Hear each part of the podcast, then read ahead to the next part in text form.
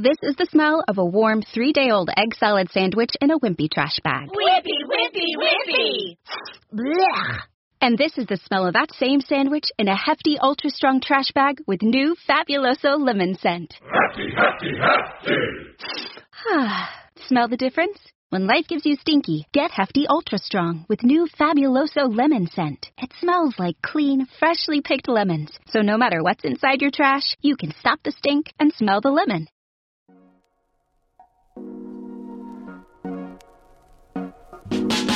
Welcome to the Kottke Ride Home for Monday, January 18th, 2021. I'm Jackson Bird. Several of the women who influenced Dr. Martin Luther King Jr. and left their own marks on the civil rights movement. A new documentary tracking the FBI's surveillance of Martin Luther King Jr. and other prominent black activists using documentation recently released by the National Archives and a rundown of the many ways this week's U.S. presidential inauguration will differ from years past. Here are some of the cool things from the news today. Today is Martin Luther King Day, as well as the National Day of Service, a day on rather than a day off to try to embody the values of service and community that Dr. King espoused. He should have turned 92 on Friday. And often on this day, I see the meme going around about how Anne Frank was born just three days before him. They both should be turning 92 this month, and it's, it's wild to think about that they were contemporaries. But Dr. King had a lot of other contemporaries he actually interfaced with, especially women in his life who supported him, challenged him, inspired him, and picked up the work left to be done after he was assassinated. NBC News profiled a few of those women today, and I want to share some of the highlights. First off is his wife, Coretta Scott King, and their daughter, Bernice A. King, tweeted today, As you honor my father today, please honor my mother as well. She was the architect of the King legacy and founder of the King Center, which she founded less than three months after Daddy died. Without Coretta Scott King, there would be no MLK Day. End quote. NBC adds that she gave up the dream of becoming a singer to join the fight for racial justice and to support her husband, but she was an activist in her own right, campaigning for women's rights and against apartheid in South Africa.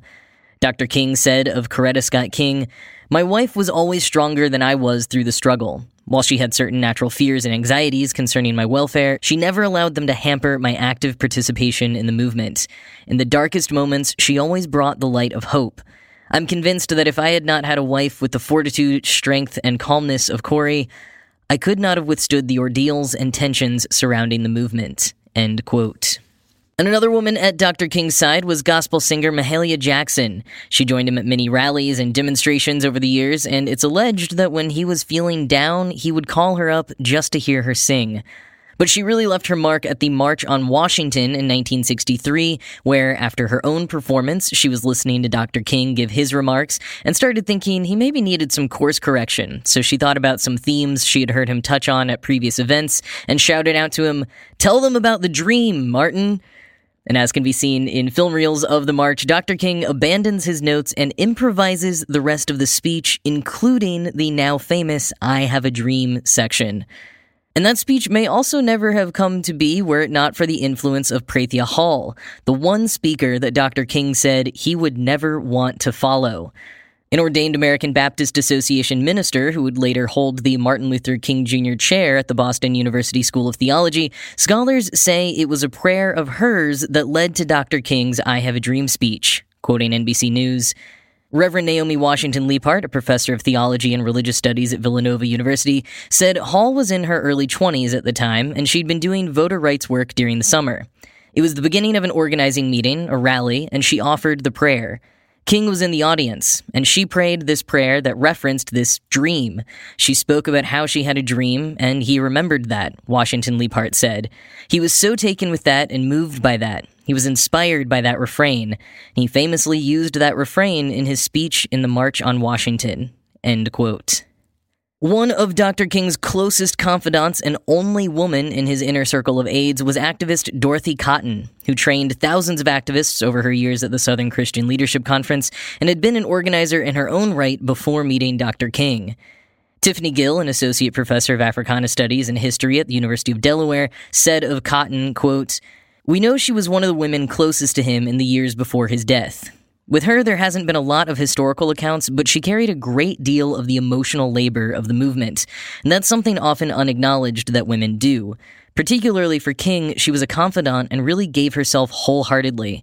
End quote. Another important and often unacknowledged role frequently played by women behind the scenes is that of pushing back and challenging male leaders, which activist Ella Baker did regularly to Dr. King and others.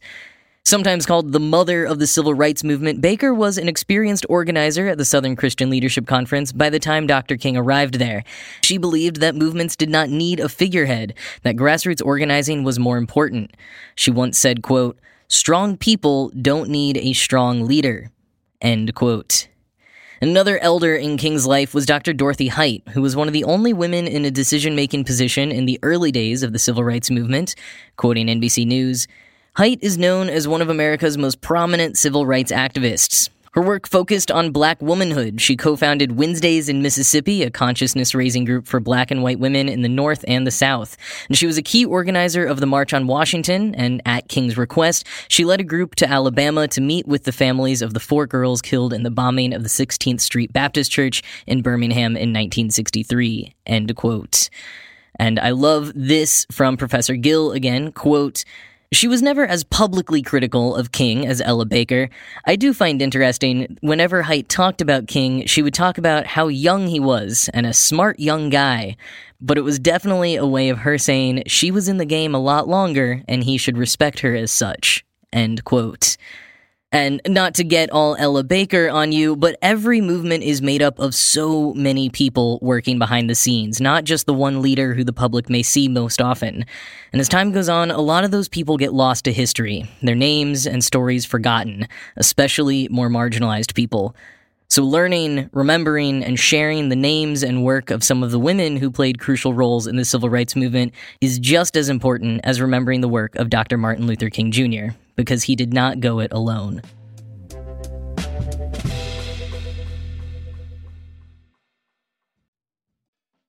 There's a new documentary out today called MLK FBI, which traces the ways in which the FBI was surveilling Martin Luther King Jr. towards the end of his life, as well as other black activists in an attempt to tamp down the civil rights movement. Directed by legendary filmmaker Sam Pollard, this documentary is based on a 1981 book by historian David Garrow, as well as documents released by the National Archives in 2017 and 2018. Quoting The Atlantic, MLK FBI chronicles the Bureau's attempts to stifle the civil rights movement through coordinated efforts to spy on King, with the hope of discrediting his righteous public image. With King, as with many black activists since the beginning of the 20th century, the FBI's surveillance wasn't an isolated obsession. It was part of a long running effort to keep black Americans from acquiring institutional power, Pollard told me.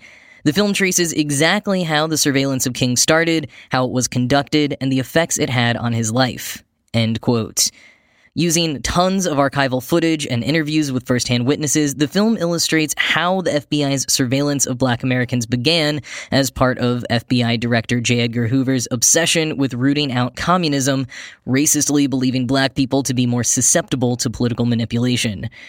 As their efforts became more focused specifically on Martin Luther King Jr. and his growing influence, the FBI sought to expose his extramarital affairs as a way of discrediting him to the public and his followers.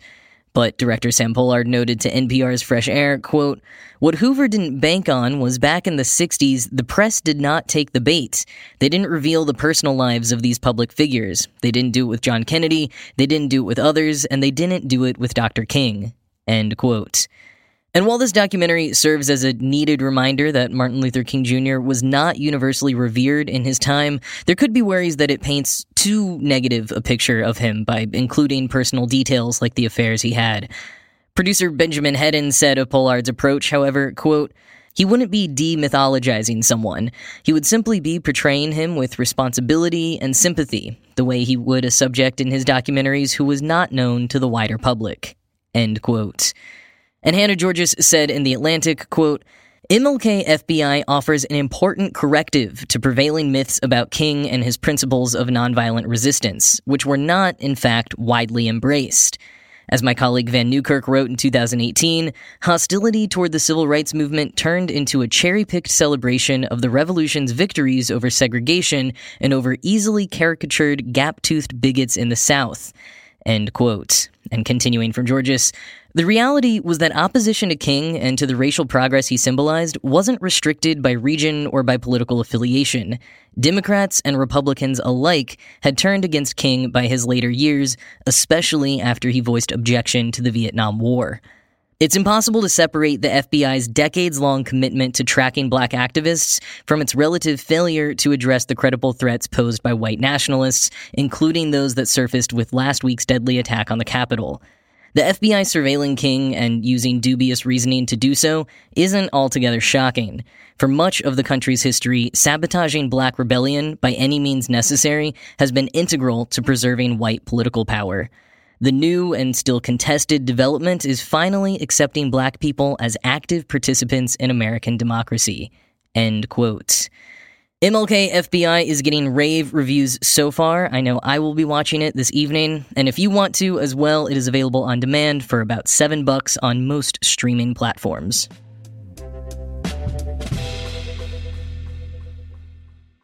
This Wednesday, January 20th, will be the inauguration of President elect Joe Biden and Vice President elect Kamala Harris here in the United States.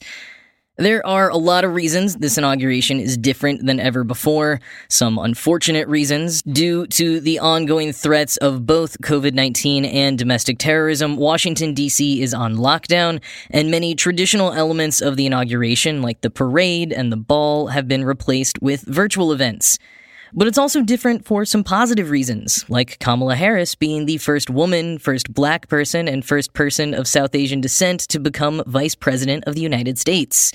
And with so much going on over the next few days, I wanted to pull out a few things of interest to keep your eye out for. So first, just some basic stuff. It kicks off at 11:30 a.m. Eastern Time on Wednesday with the national anthem sung by who else? I guess Lady Gaga. There will also be a number of things like the Pledge of Allegiance before the oaths of office are taken. Kamala Harris's will be just before noon, and Joe Biden's will be right at noon, as the Constitution stipulates that the previous presidency ends at noon on the 20th day of January. And following their oaths of office, then President Joe Biden will deliver his inaugural address. Then he and Vice President Harris will be joined by Barack Obama, George W. Bush, and Bill Clinton, as well as their spouses, to lay a wreath at the tomb of the unknown soldier at the Arlington Cemetery. Somewhere in there will also be performances by Jennifer Lopez and Garth Brooks.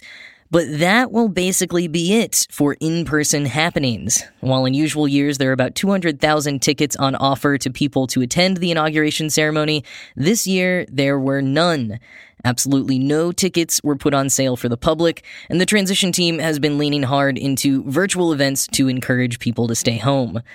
The whole event will be live streamed, of course, and instead of the traditional parade from the Capitol to the White House, there will be a virtual Parade Across America, which sounds like the name of a Disneyland ride, but in effect will probably resemble the nominating roll call from the Democratic National Convention over the summer, when everyday folks from each state and territory got to cast their votes to nominate Joe Biden, while also showing off some of their local heroes, or in the case of Rhode Island, a big old platter of calamari.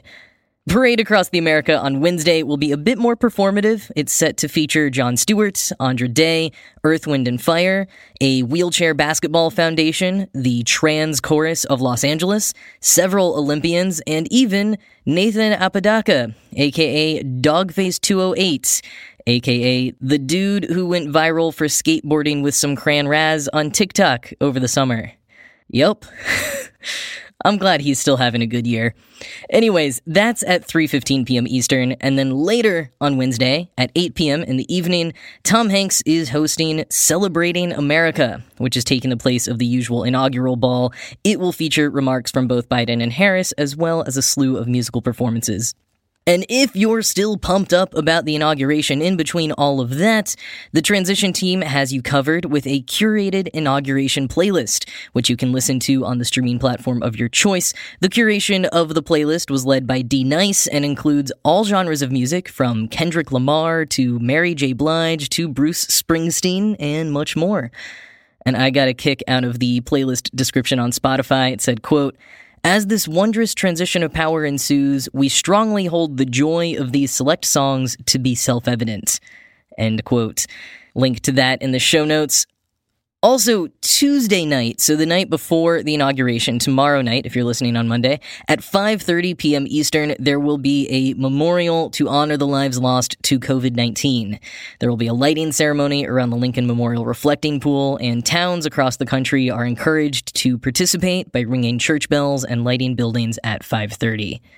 Now, in between Lady Gaga singing the national anthem and our first Latina Supreme Court Justice Sonia Sotomayor swearing in our first black and South Asian woman Vice President Kamala Harris, using our first black Supreme Court Justice Thurgood Marshall's Bible, as well as the Bible of Harris's childhood neighbor and mentor Regina Shelton. Yes, there are a lot of firsts this year.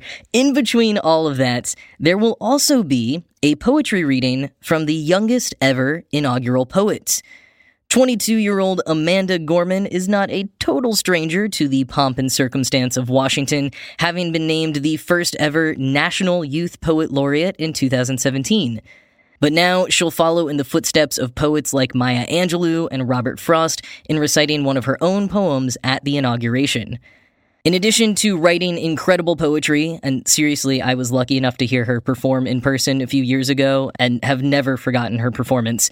But Gorman, a Harvard grad, has also already announced her intention to run for president in 2036.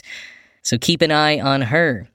Of the poem that she'll read at the inauguration called The Hill We Climb, Gorman says, quote, America is messy. It's still in its early development of all that we can become and I have to recognize that in the poem. I can't ignore or erase it.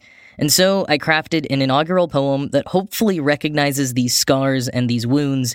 Hopefully, it will move us toward healing them. End quote. So, a ton to look forward to surrounding the inauguration, and hopefully, just things to look forward to. Links to the schedule and how to watch all of that are in the show notes.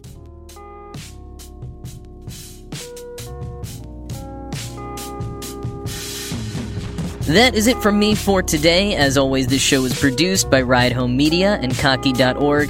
I am Jackson Bird, and I hope you have all had a great Martin Luther King Day and National Day of Service. I will talk to you again tomorrow.